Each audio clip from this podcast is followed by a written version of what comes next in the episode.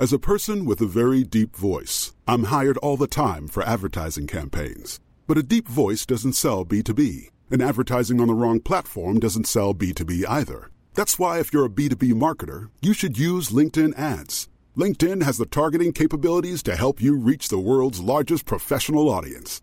That's right, over 70 million decision makers all in one place. All the big wigs, then medium wigs, also small wigs who are on the path to becoming big wigs. Okay, that's enough about wigs. LinkedIn ads allows you to focus on getting your B2B message to the right people. So, does that mean you should use ads on LinkedIn instead of hiring me, the man with the deepest voice in the world? Yes. Yes, it does. Get started today and see why LinkedIn is the place to be to be. We'll even give you a $100 credit on your next campaign. Go to linkedin.com slash results to claim your credit. That's linkedin.com slash results.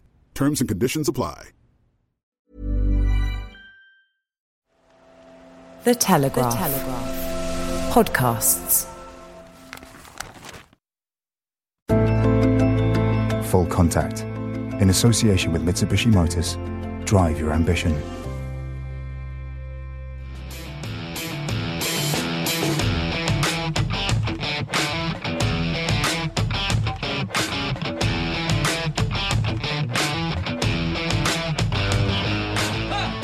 Hello and welcome to Brian Moore's Full Contact with the Telegraph and Mitsubishi Motors. With less than a week to go until the end of one, if not the most challenging years in recent history for rugby, we'll be looking at how it's been affected and how it can bounce back in 2021. England's men had a year to remember. They bounced back from a World Cup final defeat to lift the Six Nations and then followed that up with success in the Autumn Nations Cup. And we'll be reflecting on their impressive year and analysing how they can build on it for 2021. It's also been a year to remember for England's women, who went another year undefeated, lifting the Grand Slam in the process. The Red Roses have soared to number one in the world rankings, and we'll be speaking to their head coach Simon Middleton about his preparations for next year's World Cup, which is just nine months away. 2021 will also see the return of the British and Irish Lions. Warren Gatland leads the side for the third consecutive time, this time for a test series against world champions South Africa. Ahead of this series, it's been confirmed that South Africa's four Super Rugby franchises will be taking part in the Rainbow Cup, which is an end of season tournament alongside teams from the Pro 14. We'll be speaking to the leading South African journalist Craig Ray about the state of South African rugby in the lead up to the series next year. We'll also be rounding up the weekend's action in the Gallagher Premiership and looking at how the competition will be looking heading into the new year. As ever, we'll be taking a close look at some of the work being done at grassroots level as part of the Mitsubishi Volunteer Recognition Programme. And alongside me today, former England winger Topsy Ojo. Hi, Topsy. Hey, Brian. How are you doing? Have a good Christmas. Yes, I did. I did. It was good. It was uh, short. It didn't feel very Christmassy this year, of Didn't course. But uh, you only get two four-year-olds, and it'll feel Christmassy, mate. I tell you, oh dear. no, fairness. My my six and four-year-old very very, very excited. They Oh, the, that, that's what makes it, isn't it? Yeah. I, I, Yeah, I still get the feeling though you could buy them boxes, and they'd be, play with them as happily uh, if they were big enough. Yeah, up to the point where they can now put their own list together. So if they don't get then then you get caught out. Look, I think as a rugby fan, as a rugby player, as a rugby anything, uh, completely preternatural year 2020. How do you feel the game is set going into 2021? Yeah, it's it's been a tough one. I, I think where we are right now, I thought about it. That there's almost there's signs of life in the game. You know, I, I think with everything that's happened, even with coming back as well, it didn't quite feel like the game we were used to, the game that we love. But I think the the Heineken Champions Cup in particular over the last couple of weeks has really kind of breathed some life back into things, and everybody's excited about rugby can be what it should be really. So I think we take huge confidence from that. I think there's still a lot of challenges to overcome. You know, you, this this pandemic isn't going away anytime soon. So you think of fans and the impact on businesses. I know there's been grants, but that's still a tough hurdle to get over. Of course, you know, you think of the community game as well and everything underneath that elite level, still trying to figure a way back. So the impact on rugby is still going to be huge, and we're kind of going to see those ramifications for a long time coming. But where we are right now, I think, you know, there's a pulse, there's Yeah. signs of life in the game. and there's plenty to look forward to in 2020. I mean, I think I think uh, we ought to uh, give a note of recognition uh, to the people at the RFU, the WRU, the Irish Rugby and Scottish Rugby Union for just keeping the game alive. Um, people think these people do nothing. I know that uh, people from all the unions have been working tirelessly with governments trying to get things through the door. The very fact that some internationals took place was not a given. The same for Premiership Rugby and the Pro 14 and the, uh, um, the, the European bodies. It's been a hard and a tough one, and uh, we've been going through the volunteer program um, with Mitsubishi. But I'd just like to say to all the people who are ticking over with the junior clubs who are listening, please keep doing what you're doing because there's a chance that you know if if your club goes, it may never come back, and uh, we we really don't want to see that. I I wrote finally I wrote an article today for the Telegraph about a chance for junior rugby to reset itself, and I've become uh, very much aware. Junior clubs have been uh, I've spoken to over the past uh, 18 months, two years. A lot of them have been saying, "Look, um, we didn't understand what we were getting into when we were going into the national leagues. We thought it would be." A bit more competitive and so on. What we didn't realise was if we jumped to league, we suddenly find ourselves having to travel four hours there and four hours back to a fixture, or maybe even having a hotel bill, you know, which for junior clubs is huge. And I just, uh, the the Lancashire League has started doing this, and other leagues are going to start doing it. But, uh, uh, junior clubs saying, look, we don't want this. We are, we were happy to be in a merit table type thing and play our local fixtures with local derbies, with local rivalries against the same people, because that way you build, you know, friends and uh, and, and, and opponents that you that you know. Uh, it's better for clubs, it's better for bars, it's, it's cheaper, and so on. So I, I just urge any junior clubs that are thinking about this to give it serious consideration because it's a way of getting back to the spirit. It's not for everyone. If everyone wants to, some people want to to, to, to try nationally, it's absolutely fine. But I do actually think there ought to be um, the mechanism there is there. I just think there ought to be more clubs avail themselves of of uh, and get back to what they they want to be, which is more. Uh, you know, it's not not just the spirit of rugby, but it, it's more like the junior grassroots stuff that uh, that, that a lot of them want. We'll be discussing the domestic game shortly, but from England's perspective, it's been a pretty successful year. Uh, Topsy, they got a bit of stick for the way they played, uh, particularly in the autumn's uh, Autumn Nations Cup. But uh, how well placed are, are, they? Do you think? I think they're very well placed. I mean, it's at the moment it looks like a straight shootout between them and France. Um, I know there was a lot of talk about their style of play. And, You know, even myself, you know, watching particularly that France game at the end you kind of thought there were opportunities for them just to move the ball a bit more, you know, to play a, a bit of faster tempo. Um, I guess how I summarized it at the end was if you looked at how their year went, they lost one game in the 12 months. Um, they've won two tournaments.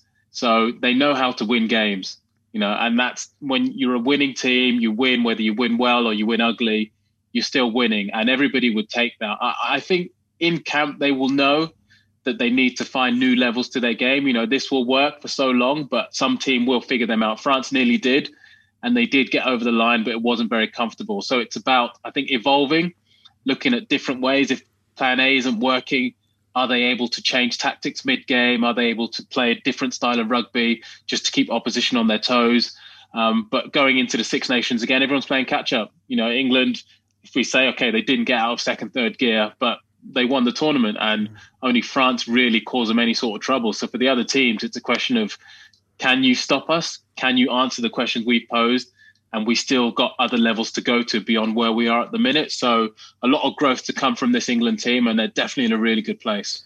Well, there were standout performers. I mean, uh, Jonny May, I was rewatching in doing a bit of research for this. I, I watched uh, some of his tries from the the Six Nations, and and you know, absolutely tremendous. Uh, um, contributions from him. Maro Itoje, of course. England are lucky they've got two very good hookers as well. Jamie George and Luke Cowan-Dickie are both uh, outstanding players. Um, is there anyone else you'd uh, note for mention? It was tricky. I mean, like I say, with the way it went, nobody. I mean, the guys you out the guys you've mentioned, Maro was probably the one who was head and shoulders standout performer every single week, regardless of how the team went performance wise. His performances were nine and 10 out of 10 every single time. Um, I was very pleased to see Jack Willis get his shot. I think, you know, if you look at him being picked a couple of years ago, getting injured, working his way back to fitness, player of the season, Premiership player of the season, and then taking his opportunity as well. You know, he's in a really good place now in a very competitive back row. Um, I was quite pleased with Billy Vunipola as well. Again, another one that's had a bit of a spotlight on him and his form and his fitness. And I, I think, you know, everyone's expecting him to be barnstorming every single game. And he's right. He said it himself. He's, he gets targeted a lot more. But if he only makes a couple of meters and he takes out three players, he's creating space for somewhere else. He's still doing damage. And I think he's just quietly going about his work now. So those guys, yeah, definitely. I, I think, you know, they just re-established themselves as key cogs within Eddie's Eddie's team. Well, since we uh, we, we, last spoke, England uh, have seen their draw. They're in a pool uh, with Argentina and Japan for 2023. General consensus that's a favourable draw, not just because of the group itself, but you know where they came, you know in, in, in who plays who, presuming that they make first or second in the group. Yeah, I think if you uh, if you looked at it and looked at rankings, look at progression through the tournament, you would say definitely favourable. I, I would be, imagine that they'll be very aware of what New, what Argentina have just done to New Zealand and what Japan have done in the previous two World Cups. So by all means, in terms of I guess rankings and tournament, yeah, it looks good, but those are some really really hard games to get through, and it only takes one slip up and all of a sudden you're qualifying second and you've got a much more difficult route through to the final. So good on paper, but a lot of work to be done. Well, as we're, we're having a bit of a review of the year, let's give a shout out to the Argentinians' first ever win uh, against the All Blacks, two draws. Uh, against Australia, you know, tremendous uh, performances from them, especially bearing in mind the length of time they went before, uh, you know, when when they didn't actually play a game. So that's a tremendous, you know, fillip for them domestically. Um, Exeter two trophies. You realise that some some of the Exeter Chiefs players um, won four things last year. Yeah, unbelievable! Just picking up trophy after yeah. trophy.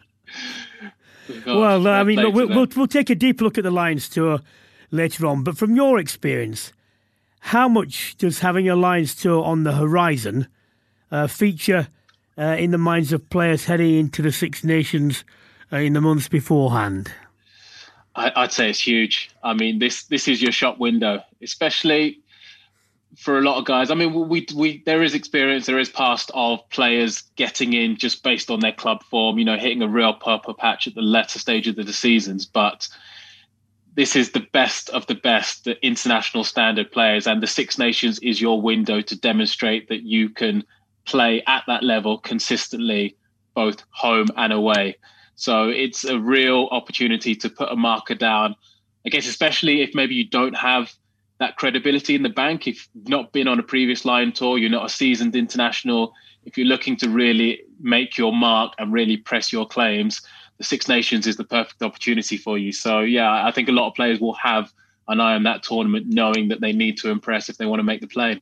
Well, of course, the PR answer for players, and which is what they'll all come out with, is no, I have no idea about this. I, I just have to play the game that's in front of me, and everything will take care of itself. Because I tell you, from a player's point of view, when you've got the opposite, your opposite number, um, who is up there, you number one, he's number two, or, or you're around there, it's that bit extra. There are definitely is. I don't care what they say. Oh no, you're, you're right, hundred percent. I think they will say all the right things in the media and in the press because a lot of the build up will focus on the Lions and those battles and those matchups. But you know, once they're on the pitch, it's man v man. You've got my shirt almost, and I'm taking it off you. So expect a lot of those subplots to, to evolve through the tour. I mean, it makes it more exciting. You Absolutely. Know, we don't know. We don't know if we're going to have fans in there again. You know, fingers crossed we might have something, but I guess plans will be that they're not there. So we need kind of these little subplots, these dramas unfolding, and the battle for Lion shirts is huge. It's near top of the list. I mean, if it if it goes ahead, but it doesn't have crowds, I. I, I can, I can see the merit in it. I understand that the the economic imperative will still be there because the Lions is hugely successful in terms of sponsorship and the and the, and the thing it brings. But of all the rugby experiences, this is the one that relies, in my opinion, um, on on the support that's given because of the amalgam of of nations and, and all sorts of things. People coming together and it going well, people falling out and it not going well, and so on and so on. And I, I would still wanted to go ahead, but I'd be I'd be extremely I'd be extremely sorry uh, if if there were no travelling fans. Yeah, it's it's very difficult to imagine it without fans. I mean that that's part of it. You know that tour being away from home for weeks on end, um, having fans from all different nations coming and following you. You know that that's part of what makes it so special. And even you see it watching at home, like that sea of red in the crowd that's all travelled together to support the Lions. I mean, it's hard to imagine it going ahead without fans, but you know, I, I, guess we, we have to prepare for all eventualities. I'll, I'll just give you uh, you and uh, listeners a very quick example of what I mean by this. One of my one of my mates, he's retired now, but he was a, a high flying lawyer uh, in the city, uh, cash rich, time poor, and he decided that he wanted to go out to the uh, 2001 Lions tour, and uh, he he said, "Well." I, I, have just got this amount of time. He said to his secretary, just book me on something. I don't care what it is, last minute. She she could only get him, I say only, she, she got him uh, into a package thing, uh, and he became really good mates for the 10 days he was there with four Welsh guys who'd saved up a few quid a week for four years to go on the tour. They had nothing really socially uh, or economically in common. Uh, but they became great mates and they had a fantastic time. So I'd just like to see and hear about more of that. Maybe maybe it won't, and I suppose the bigger thing is that it actually goes ahead. Well, we will see.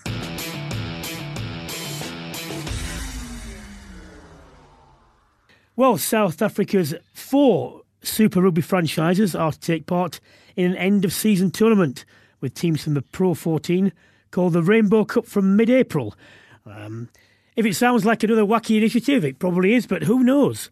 Um, because sometimes these come off. Why don't we speak to someone who does know? It's Craig Ray, sports editor for Daily Maverick in South Africa, who joins us now. Hello, Craig. Hi, Brian. How are you? All right, mate. Look, whenever a tournament wants to expand, whether it seems to be the Northern Hemisphere or Southern Hemisphere, South African sides are always mentioned as these were coming in. There's going to be a new format and SANZAAR uh, for this initiative and that initiative. Uh, would I be wrong in saying um, that this is another one of the, or is there much more substance to this? I think there's more substance to this one. I think the previous um, incarnation with the Cheetahs and the Kings going into Pro 14 was was really South Africa trying to fix a problem in terms of trying to find somewhere for the Cheetahs and the Kings to play, um, and Pro 14 offered that solution. This time around, it's a, it's a far more strategic, uh, long-term a plan to align with the Northern Hemisphere and take a, a big step away from the SANZAAR alliance. Um, yeah, with with uh, you know with us with South Africa's best teams uh, available. You know, considering so many South African players are also playing in Europe, um, there's a natural alignment there. Um, and I think the type of rugby that uh, South Africa plays might be better suited to a Northern Hemisphere type game as well. So uh, I think it's a far more strategic decision uh, than the previous one. Uh, Craig, what sort of competition have the South African Stars had since rugby's come back? I know it's been tough with COVID and everything, but how have the players been able to get back up and running? Yeah, look, we uh, they were quite late back into into competition. Uh, the they had a, a, a hastily sort of rehashed Super Rugby tournament called Super Rugby Unlocked which basically featured the, uh, the, the South African four South African franchises uh, plus the Cheetahs uh, in a in a round robin format to declare a Super Rugby champion in South Africa. That was really just to feed the beast that is TV, and and uh, you know give the broadcaster some sort of product. Um, and that was won by the Bulls. Jake White back at the Bulls, first trophy the Bulls have won in a in a decade actually. Uh, not that you know, we could read too much into that, but the Bulls were actually quite quite good under Jake White in in that tournament. And there's a uh, you know it took a little while to get going. The players had had a hard lockdown, and there wasn't a lot of uh, time before they were on the field playing. And that's now um, that ended, and that's now been replaced by the Currie Cup, which you which you all know. Uh, and, and it's the first time in the 129 history, 129 year history of the Currie Cup that it's being played through the height of summer. You could have a final being played in 40, 40 degree heat. It's, it's, it's ludicrous, but you know, it's well, everything in this year has been ludicrous in many ways. And uh, again, it, it goes down to keeping the players active and also yeah, keeping the broadcasters and the sponsors happy, happy where you can. Yeah, I guess so. And given all the disruption, you know, if, if we look ahead a bit, you know, the Springboks haven't played since the World Cup final. So is there any kind of fear that they might be a bit undercooked come the summer in the Lions tour? And what, what's the, the general feeling about the Lions series, you know, the prospects? Are they going to be fans as well? Is there any, any news around that? Well, first of all, I think uh, I've actually written a piece for uh, one of your publications over there coming out soon, and the Lions Tour is vital to the South African economy, uh, rugby economy. Uh, the Lions Tour has to go ahead. It's it's not an exaggeration to say this is a word that's been used by officials at the highest levels of South African rugby. The sport could implode if the Lions Tour doesn't happen. I mean, there's a massive amount of money at stake, and when you consider South African rugby lost over or, or um, you know took pay cuts and the industry uh, you know, cut over a billion rand from the industry in 2020, and the Springboks you know didn't play at all. Springboks make up 64% of SARU's income uh, through commercial rights and broadcast rights. So for the, the fact that the Springboks didn't play was a massive um, blow. And if they don't get on the field in 2021, you know, the rugby industry could collapse. and that's not an exaggeration to say that. And it's already altered quite drastically, uh, uh, you know, because of COVID. The second part of that is, will the Lions tour go ahead? Well, at this stage, it does seem to be, you know, going ahead. But whether fans will be allowed or not is a is a is still up in the air. Um, I think most British travelling fans will probably have a COVID vaccination by then, but South Africa is months behind in the COVID vaccination uh, queue, if you like, and it's highly unlikely that South Africans are going to be vaccinated en masse by by that stage, by July next year. So, what the travel restrictions will look like, whether we will be into a third wave of COVID, no one knows. But yeah, it's vital that that tour goes ahead. And then the third part was the whether, assuming let's work on the assumption the Lions tour does go ahead, will Springboks be will Springboks be ready? Well, it's yeah, they they they're working hard to find a couple of weekends for test matches prior to the uh, the Lions series and I'm not 100% sure who they're going to find and, and where they're going to slot those in. But Rassie Erasmus, the director of rugby at SARU, is a smart man, um, and Jacques Nienaber, the Springbok coach, is is also working on it. So they might get a couple of games in. But worst case scenario, I spoke to Jacques Nienaber last week. He said, "Well, you know, if we've got to if we've got to play the Lions in the first test on on the 24th of July next year, and it's our first test in 20 months, well, that's that's how it is." those are the cards we've been dealt. There's no point in um, crying about it. Um, if that's the reality we face, that's the reality we face, and we've just got to get on with it. Uh, yeah, one thing you did mention, and I think this is true. Every the Springboks didn't play this year, so they had no chance to to kick on. But you know, they wouldn't really have kicked on from November uh, 2019 in July 2020. They, they would have almost been starting again. The type of rugby they played in the knockout stages of of the World Cup in 2019 probably wouldn't be the type of rugby and the style of rugby they would have looked to play in July of 2020. Um, what they have missed out on, of course, is opportunities to give players experience at test level and to uh, continue giving you know, established players more uh, more tests under the belt. So they've lost a lot of time in terms of gaining experience. But when it comes to the Springboks, you know, they're never together for the first six months of the year anyway. Um, so they will be a little undercooked, but I don't think that will be the biggest issue with them. It's probably about uh, more important that South African players are on the field in whatever competitions, the Rainbow Cup and, and some domestic competitions actually playing. So when the Lions do arrive, they will at least be battle hardened in terms of, of, of playing rugby.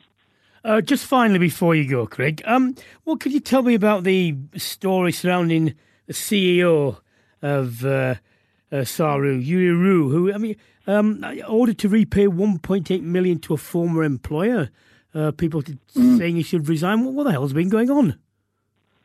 Well, Brian, you're a lawyer, and maybe you can help me with this one because Um, it's uh, I, have sort of I've actually been going through the judgment, uh, and you know I'm just a simple rugby writer, so uh, legal judgments are sometimes quite tricky. But um, you know, it's it's about uh, allegedly uh, it was an arbitration, so it wasn't a court case between Stellenbosch University, known as Maties, and uh, and Jurie Roux, who was the um, chief financial officer of the rugby club at Maties between 2002 and 2010.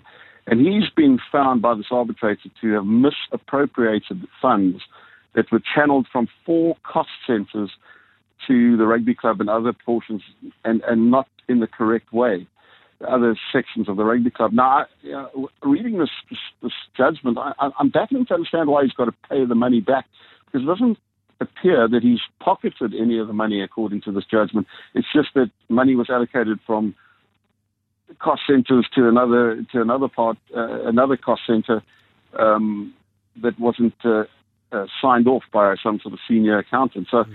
it's, it's quite a complex, you know, um, financial case that uh, I will probably need to go into. But you know, it, it's quite curious that you know Stellenbosch University. This is something that happened 18 odd years ago. It started happening according to this judgment.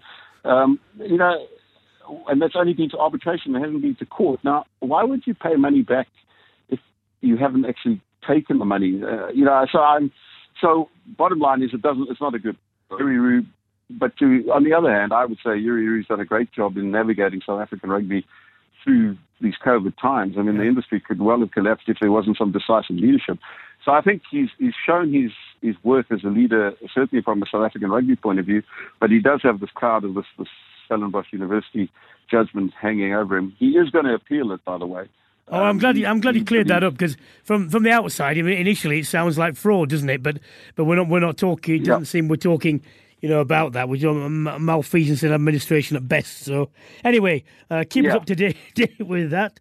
Um, I'll do my best, Brian. let's hope. Uh, let's hope we can get together um, uh, when the Lions come over. It'd be, be great to do that be great. Yeah, we'll chat then. Let's hope they make it. Yes, absolutely. Thank you very much. Craig Ray, sports editor for the Daily Maverick in South Africa.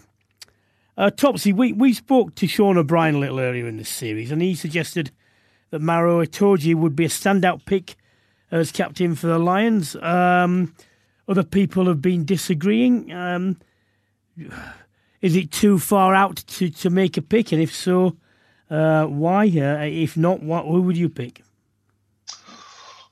I mean, I'd say Maro is definitely in the mix, just on the basis of if you look at the four home nations captains, I guess who were named for the Autumn Nations Cup, like are any of them automatic picks for the test team? I, I mean, Owen Farrell would probably be the closest one, I would say. So his would probably be the other name I would put in the mix at the moment. If I think about how Gatland would probably want to play the game as well. I mean, I, I don't know. I'm guessing, but on previous form. Well, I mean, um, Hogg, Hogg would be in the mix, but I've never been a fan of of uh, captains at fullback. Yeah, there is that, and I mean, I, am a big Liam Williams fan as well. I mean, Hogg is, is, is test quality, we know that, but you know, I, I think there's competition there. Um, I think, yeah, I, I'd put Owen Farrell probably just ahead of Maro, only on the basis that, as it stands, Maro is yet to captain his club or his country. I know he's a leader anyway, and well, he, he captained the twenties, didn't he? When they won the yes, he did, he did, and he, he, he doesn't need it in title. Of course, you look at what he gets through his work, and you think you know he's a leader. But I think that may or may not just have a slight play on whether he gets the nod ahead of somebody else who is an established international captain. Um, well, talking about Owen Farrell, what um, will he? I mean. Um, is Gatland likely to have a um, a wild card streak with uh, cho- choosing Finn Russell? And if that were the case, um, what do you see the test positions shaking out as? Oh, see, I, I, would love to see. It's Finn the great Russell thing about lines, isn't it? You can just talk about it endlessly. I, I know you can, like the combination too. You know, it's, it's picking a fantasy team, isn't it? I mean, Finn is just capable of magic. He's capable of playing the game differently to any of the other fly halves. Um, of course, with that risk, you know, it's either going to be the best piece of rugby you've ever seen, or it's going to be an intercept and they're running the length. So, I think there's there's that decision to be made. I, I think you take him. because again, you know, if I think of what a Gatland team looks like, if they're in an arm wrestle with South Africa, or maybe they need something to change the game, there's probably no better player in Europe at the moment to do that. And you only look at his performances for Racing, what he's done. He's, he's transformed that team, and they absolutely love him. He's transforming Scot- Scottish rugby as well. He just makes them a different side, and he can have that impact on the Lions. So I would love to see him on the plane and see him out there doing what he's done so far. Well, the former Lions coach Sir Ian McGeechan has picked four players who he reckons could break into the squad not established as yet. Ollie Lawrence of England, Jamie Ritchie of Scotland, Caelan Doris of Ireland, and Louis Rees-Zammit of Wales. Who, which of those do you think has got the best chance? Of those four, it's Doris for me. I, I think a man, you know, a young man, you know, he's a very early into his Test career, but if you look at what he was able to do in that Ireland team in terms of ball carrying, in terms of disrupting, again, if you think going over to South Africa, the, the back row battle is, is going to be huge. You know, you think Vermeulen, think of Kolisi, du Toit, those sorts of players. And Doris is proving that he can handle himself regardless of who he's come up against. You know, he's Faletau, he's played against him, Vunipola. The Six Nations, as we spoke about earlier, the Six Nations is going to be big for him if he comes out with a glowing reputation now that he's really established himself as a force, his name is right in the conversation for one of those back row seats. So it'll be interesting for Ollie Lawrence to see if uh, Jones wants to go with that big option. Um, you know, in terms of England's midfield, how they how he decides that that will shake down because um, I, I, know that Jones has always liked uh, uh the option there for, for variety reasons and so on. So whether he gets a chance or not will be a different matter. Look, we've been talking about South Africa's preparations or lack thereof. Um, in that sense, uh, no better or worse than the Lions will be having to come together, and that's all, always one of the uh, things that uh, is a delicious prospect of it going well. Um, and sometimes it goes disastrously wrong. But who who would you make favourites? Right now, the Lions, I'd say overwhelming favorites just in case of where we are in time. You know I, you know everything is tough at the minute but th- we seem to have things sorted. We're playing games. The guys are getting their competition. I think as the host nation south africa have so many hurdles to overcome before we even get on the plane and get out there. So i mean as it stands the lions would be favorites but you know i'm you know, just listening earlier. I mean, what Craig was saying about, you know, if the Lions are their first game, imagine if they do have fans there. Imagine the emotion. We know how emotional rugby is for South Africa as a nation and a sport. So you would never, ever write them off. But in terms of preparation, the Lions are well ahead at the moment. Full contact in association with Mitsubishi Motors. Everyone's ambitions are different. You can climb to the top or you could take on uphill battles of a different kind. You can explore for hundreds of miles, or you could begin a bigger journey. You can make time fly, or you could make it stand still. The Mitsubishi SUV range. Drive your ambition.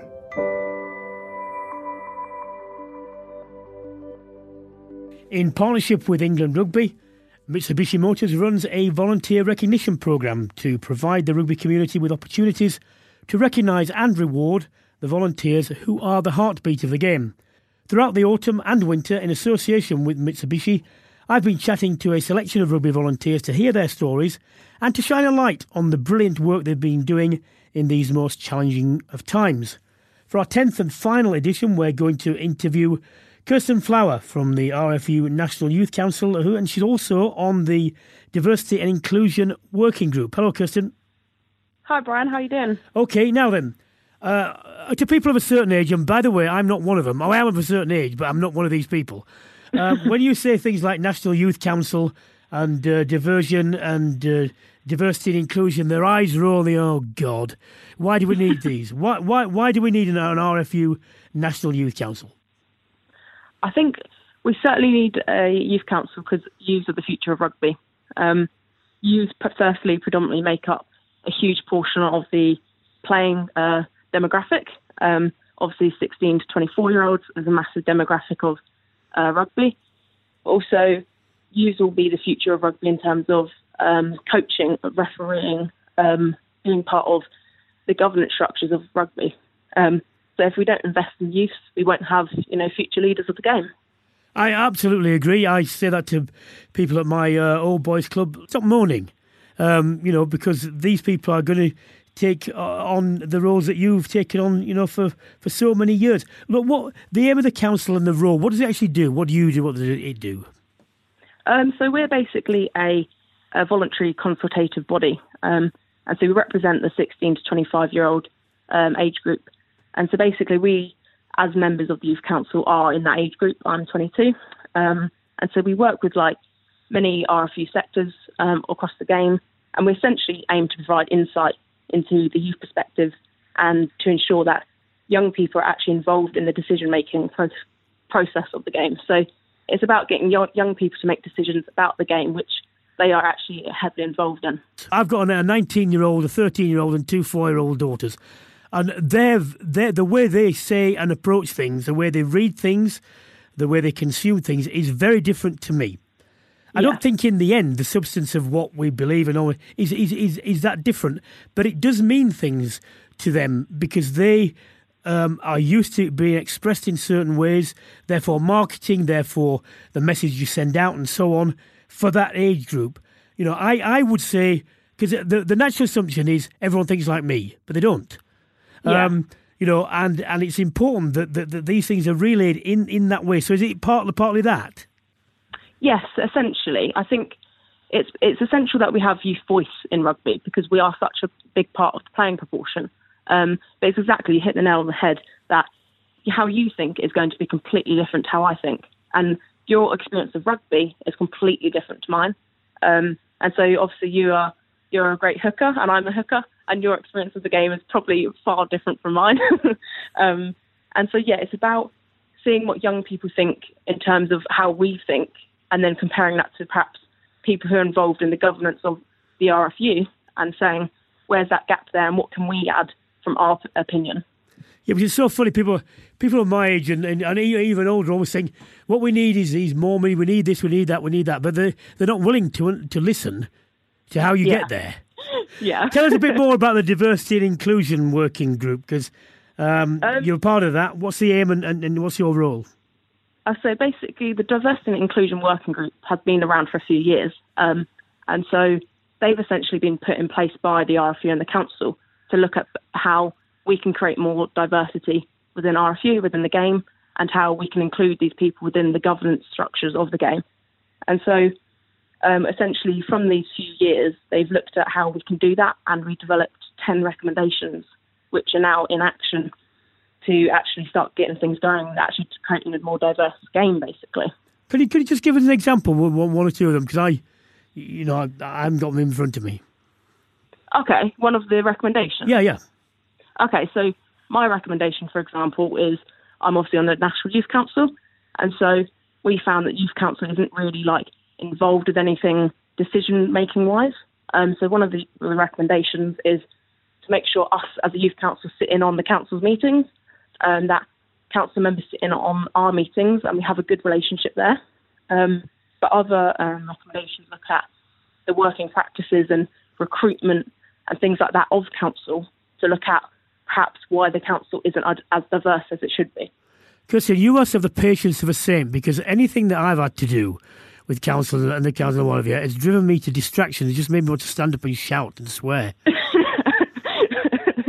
um, there are some amazing people in the council who are so open-minded um, that we work with, but also there are people like you probably witnessed um, in the club game. There are people that I've witnessed as a referee. That people that have very strong opinions aren't wi- willing to listen. Um, but essentially, this working group has been made by the council. So, whilst the council isn't as diverse as it should be, they've actually taken that first step and said, you know, we're not as diverse as we should be, and we should be making changes towards it. Because the more Yeah. people you appeal to, the more people you have in the sport, and that's what we all want. And by the way, the um, the old ways uh, have come to a stall now. We've we've done as much as we can. I believe we should carry on doing it and trying, you know, with with men, with boys, and whatever. The the future of the game to actually grow it, you know, is is with girls, is is with minorities, and so on. Um, and and and if people don't understand that, then frankly, you know, they're not looking at the evidence, are they? Oh, absolutely. Um, you know, you see rugby at the elite level.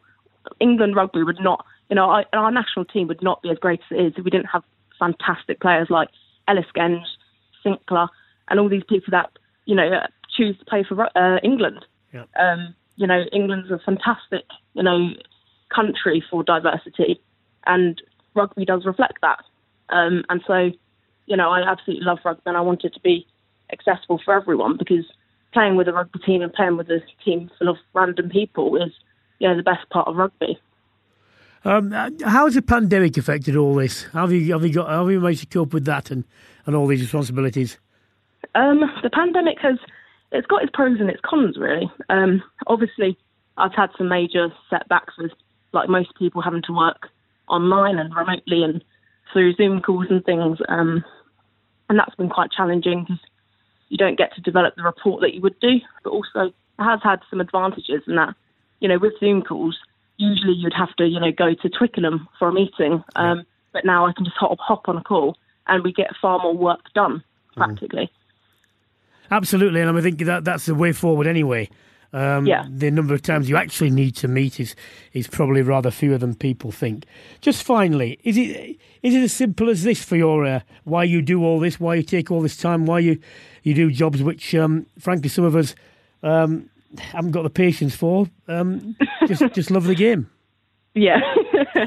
um, yeah, I, I do it because, you know, I'm I, as a ref, for example, when I come off the pitch, there are some so many fantastic people that I can meet in the bar and have a chat with. Um, and so, whilst you know on the pitch they might not be the nicest people, off the pitch they're fantastic.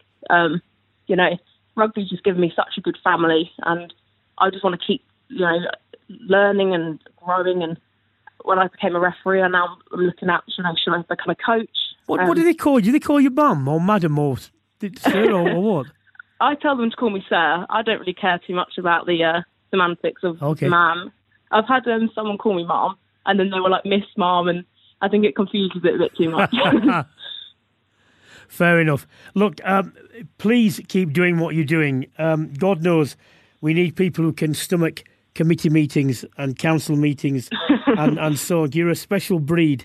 Uh, in fact, I've, I've, found with all the Mitsubishi um, Motors volunteers, they've been absolutely exemplary in, in whatever they've done. And you, you know, I can't say enough the people who've kept rugby running, just standing still through the uh, pandemic, deserve a great deal of credit. You're one of them. Let's hope that your work with the RFU National Youth Council and the Diversity and Inclusion Working Group comes to the fruition that we uh, both believe and want uh, and, know it should be. Thank you very yeah, much. absolutely. Thank you very much, Brian. Thank you. Bye bye. Bye. Well, throughout the series, we've heard some amazing stories from some truly inspirational individuals, and I, uh, this has been one of the best parts of the uh, of the podcast, this particular run. And thank you very much for the initiative of uh, Mitsubishi Motors, because the volunteer recognition program really does uh, give a, a little pat on the back to people who whose work goes largely unseen, ignored. There's such a lot of ignorance, um, especially if you're on social media, about what people do and don't do in our game. And when you actually hear it from the people who are at the sharp end, it is really very humbling. As we head into 2021, Mitsubishi Motors will continue to show their support to volunteers through their Mitsubishi Motors Volunteer Recognition Programme and by hosting the Volunteer of the Year Awards 2020 and 2021.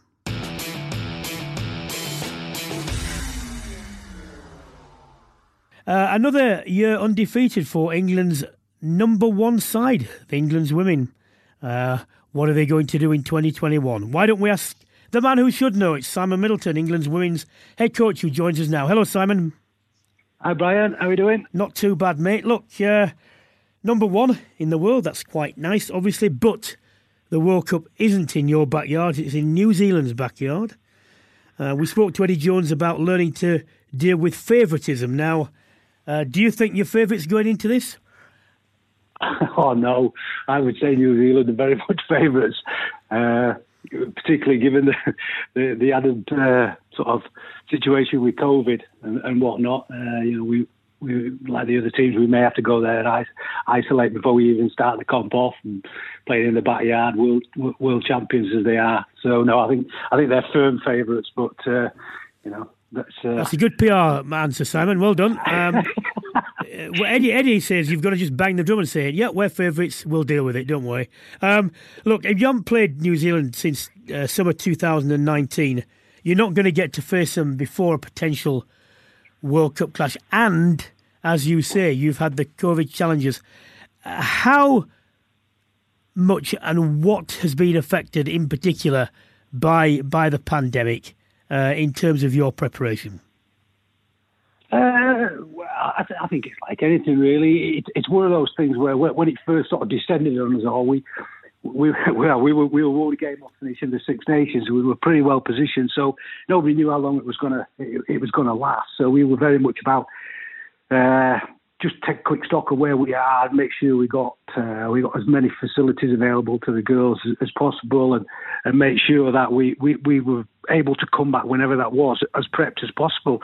Uh, I think uh, as it went on, we, you know, we it actually it actually helps us quite a bit in terms of learning different lessons and, and you know and how you deal with a bit of adversity and, and how you adapt. And you know we talk about the challenges going to, to New Zealand. One of the things we we talked about uh, pre-COVID was, was, the fact that you know this was going to be a competition where whatever happened we were going to be away for best part of seven, six, seven weeks, and you know it's a long way to be away from the people that, and a long time to be away from the people you love and care about, and you know and the, and the support net networks around you. So we we actually looked at the COVID situation. Well, this could actually be a really good rehearsal for what life's going to be like for seven weeks in, in New Zealand. And and and so right from the offset, we, we were on the front foot with it. Uh, and and you know, I, I suppose the the biggest effect it had was physically on players because you know, we, we've got an awful lot of good players uh, in our program, and I think you know the, the, the, skill levels and the things they've learned, we knew we'd be able to pick them up quite quickly, particularly if the program started again and we were back in a competition quickly. So the big challenge was making sure we stayed on top physically of the players and. Uh, and because players had varying degrees of, of uh, facilities available to them, uh, we had to just make sure we knew exactly who had what, what they could do. We got the right programs to them. We had a we had a, a specialist program for every player. We knew exactly what equipment they had. We did an inventory of every player to see what they had in terms of gear and availability, resources, and uh, and so we it was a case of really staying on top of their physical situation, so we could bring them back as as, as strong as we could and in the best shape we could, and, uh, and that was the biggest challenge. Once we got back, uh, sort of trained again, the, the skill and everything came back into play. Uh, Simon, just thinking about the squad and adapting, like you've just touched on there, I guess one person that you'll have to adapt to life without is Katy Daley-Mclean. How surprised were you with her decision to retire from international rugby? Uh, I wasn't. I wasn't totally shocked by it because we, we talked about it uh, probably twelve months ago, or, a little bit less than that, probably eight months ago. You know, Katy Katy was, was really upfront. Uh, when when Addie came along, uh, a, a, baby girl, and you know, and, and knowing Katy how I've come to know Katy, she, she'll only do something that she's 100% committed to it. She can give it everything she got. So there was always that. There was always that bit that this this may happen. Uh, I, I, I did think once we got through the Six Nations, I thought, uh, and through the autumns, I thought, yeah, she, she she'll she'll go all the way to the World Cup now. Uh, but she, she, had a real clear picture about what she wanted to do, and uh, she, she was. You know, when we spoke, she was she was as honest as she's ever been about about where she saw herself and what the impact that would have on the program.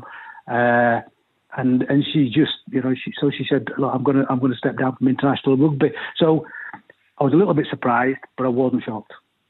Um, Simon, one of the things that I I felt I saw um, you know, in past clashes against New Zealand was that their halfbacks, I wouldn't say had a total edge, but seemed to have a slight edge in terms of the quality and the length of their kicking, um, certainly from hand, and that their front five.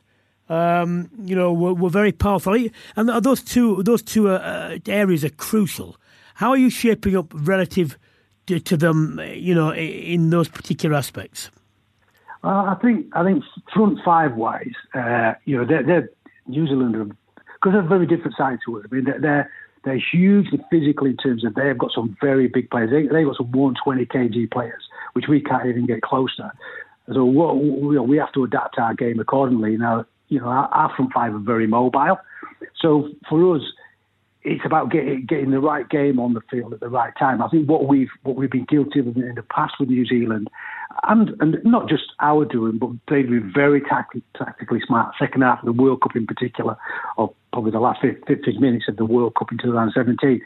If they get the ball on their terms, it's very difficult to get it off them. And you know, they, they if they shorten their game up, it's very difficult to get the ball off them. So we have to play a game that suits us in terms of mobility, getting around the field, but also in terms of being able to look after the ball and not give them too much possession. So I think the, the front five thing, I think technically, there's you know I would back us against any squad in the world, and that, that, that certainly includes New Zealand.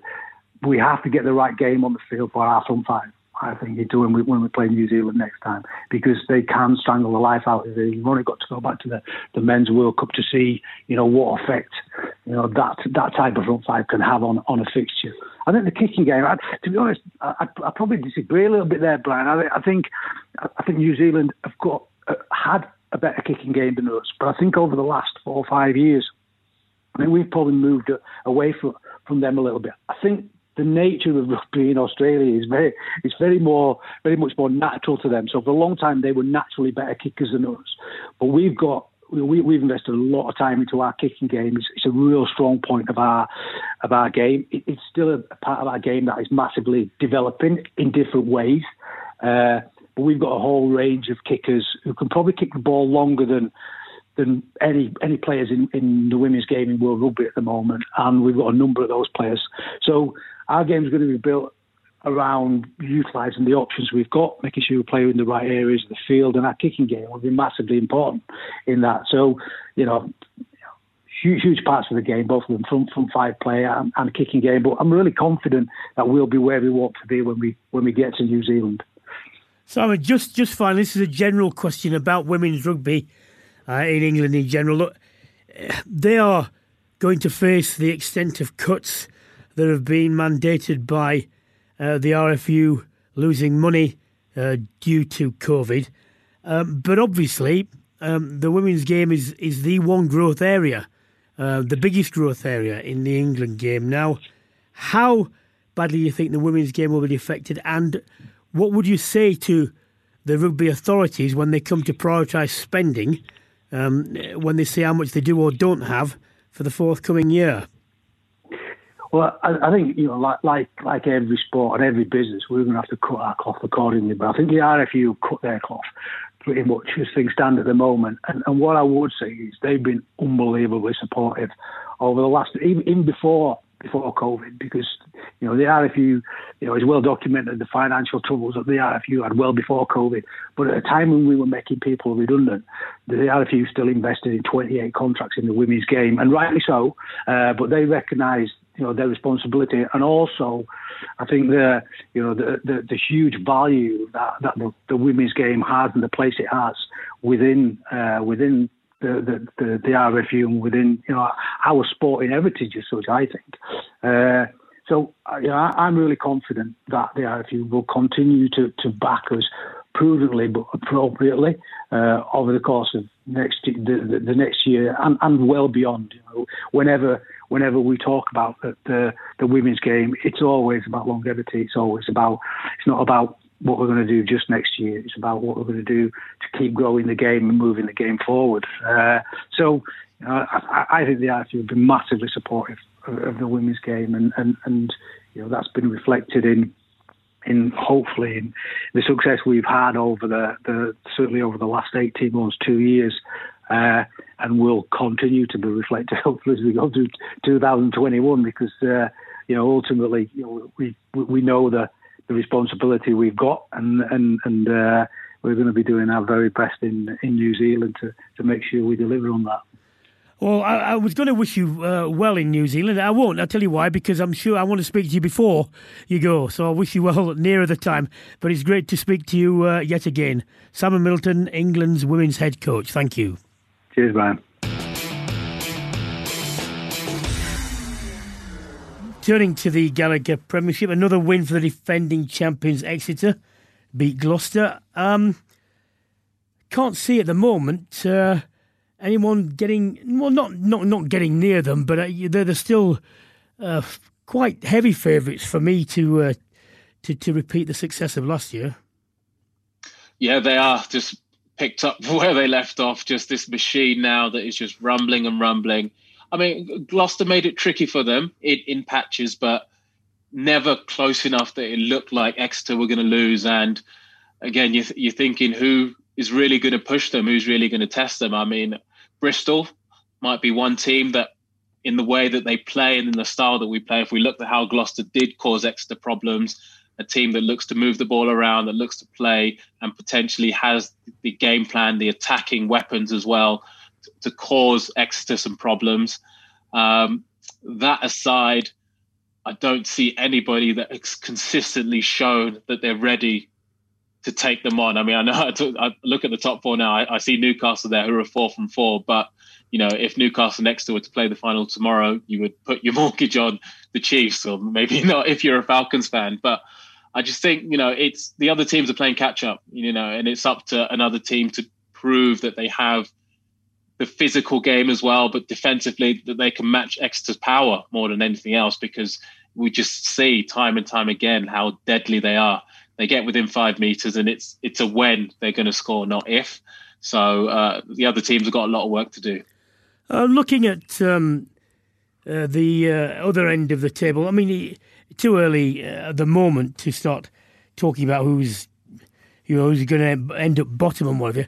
But um, you know Leicester seem to have made a bit of progress, but not as much as I thought they they they might make. They still look to me to be to be in a bit of trouble. Yeah, I think Leicester will be a slow burner just because of how much disruption they've had in terms of personnel, in terms of players being away, coming back. You know, their England contingent will be back for a couple of weeks through Europe, and then they go again. So, kind of having that disruption to your team while you're also trying to figure out a new identity under a new coaching structure.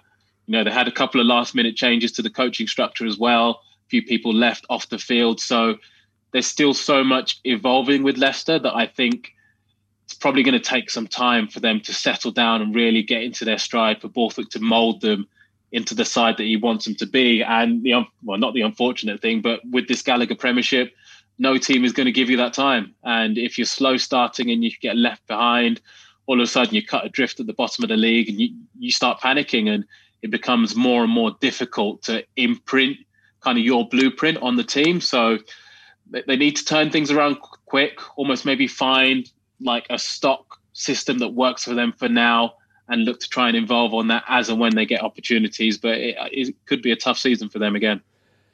Well, Saracens are one club that uh, traditionally would have been challenging uh, Exeter, uh, but they're obviously going to be in the Championship. But that's not going to start, it doesn't look like, till um, at least March, which means a number of their England players won't have had a competitive game uh, until then.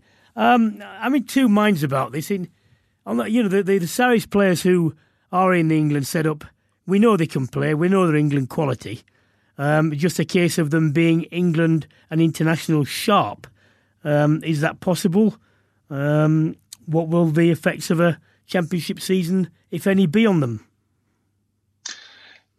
It's not impossible, and you would think if anybody can do it, it's probably that contingent because of how the club will look after them. I've seen talks, you know, them putting together their own their own little fixture list, their own cup before the league gets underway. Um, if you think of the amount of rugby those guys have played over the last few years, actually the opportunity to really kind of tailor off their number of games. I agree with that I mean, completely. Yep. You know, yeah, they might end up playing 12 to 15 games in a where they normally hit high 30s. So you almost have no idea how invaluable that is in terms of recovery, in terms of preparation, in terms of the latter stages of their career. So actually, they could come to the Lions tour and be the freshest of all the players have huge energy, huge hunger, and I, I can imagine that it won't take them that long to get battle ready. You know, there's one or two fixtures. There is the Lions game up at Murrayfield as well. So Saracens will get them as prepared as they need to do. England will do the same. and they'll make sure that if those guys are in contention, that they're ready to go. No doubt about it. Well, finally, uh, Topsy. Look, uh, difficult, very difficult question. This uh, crystal ball. Any major predictions for rugby domestically, internationally in 2021, or is it more a series of hopes? I mean, gosh, I mean, I would have said no until I saw the you know, the the, uh, the Rainbow Cup announcement. I mean, to be honest, I, I can't see any major shocks, changes, just because I think I touched on it earlier. The next six, 12 months is about getting back on their feet, kind of breathing life back into the game from the top tier all the way down. You know, getting fans back in stadium, getting revenue back in the game, getting people back playing rugby. You know, I, I know some people won't have played a proper game of rugby for well over a year, you know, with all the adaptations that have come in because of COVID and close contact. So you've got problems like that that really need solving. So I, I think it's a it's a slow burner, small steps to getting the game back to where it was. And then maybe when we get to that point, looking at how we really kind of plug the cracks that were shown were probably there for a long time. I think COVID has really just widened them and really shined the light on it. So it's how do we fix those sorts of things about how the game is governed as a whole. I think that's for a later date. Uh, very wise, very wise words. Not tabloidy at all, mate. You, you're not coming on here again. The um, the uh, look, I, I, I I agree with you. I just hope rugby comes out uh, in the end of 21, you know, in in in a shape which resembles the way it started in 2020. Um, the, the, but, but what I would say is this, um, as I've written on several occasions, there is a chance for certain sections of rugby, um, lawmakers, uh, referees as well, to look at what is wrong with the game, which doesn't need a lot of cash throwing at it to make it better and to seize this opportunity. Because if they don't do it now, when they've got this imperative, and makes you wonder when they ever will do. That's all we've got time for on this week's Brian Moore's Full Contact with the Telegraph. A huge thank you to my co host, Topsy Ojo, and to all our guests today and over the last 10 weeks. If you've enjoyed this episode, why not subscribe and check out some of our previous ones? And to stay up to date on all things sport, head to the telegraph.co.uk forward slash contact, where listeners can get 30 days access to all the Telegraph's premium sports coverage completely free. We'll be taking a short break just before our return for the Six Nations of next year. So until then, have a very happy and safe new year. For now, goodbye.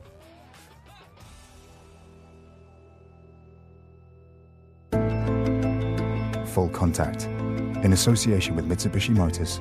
Drive your ambition.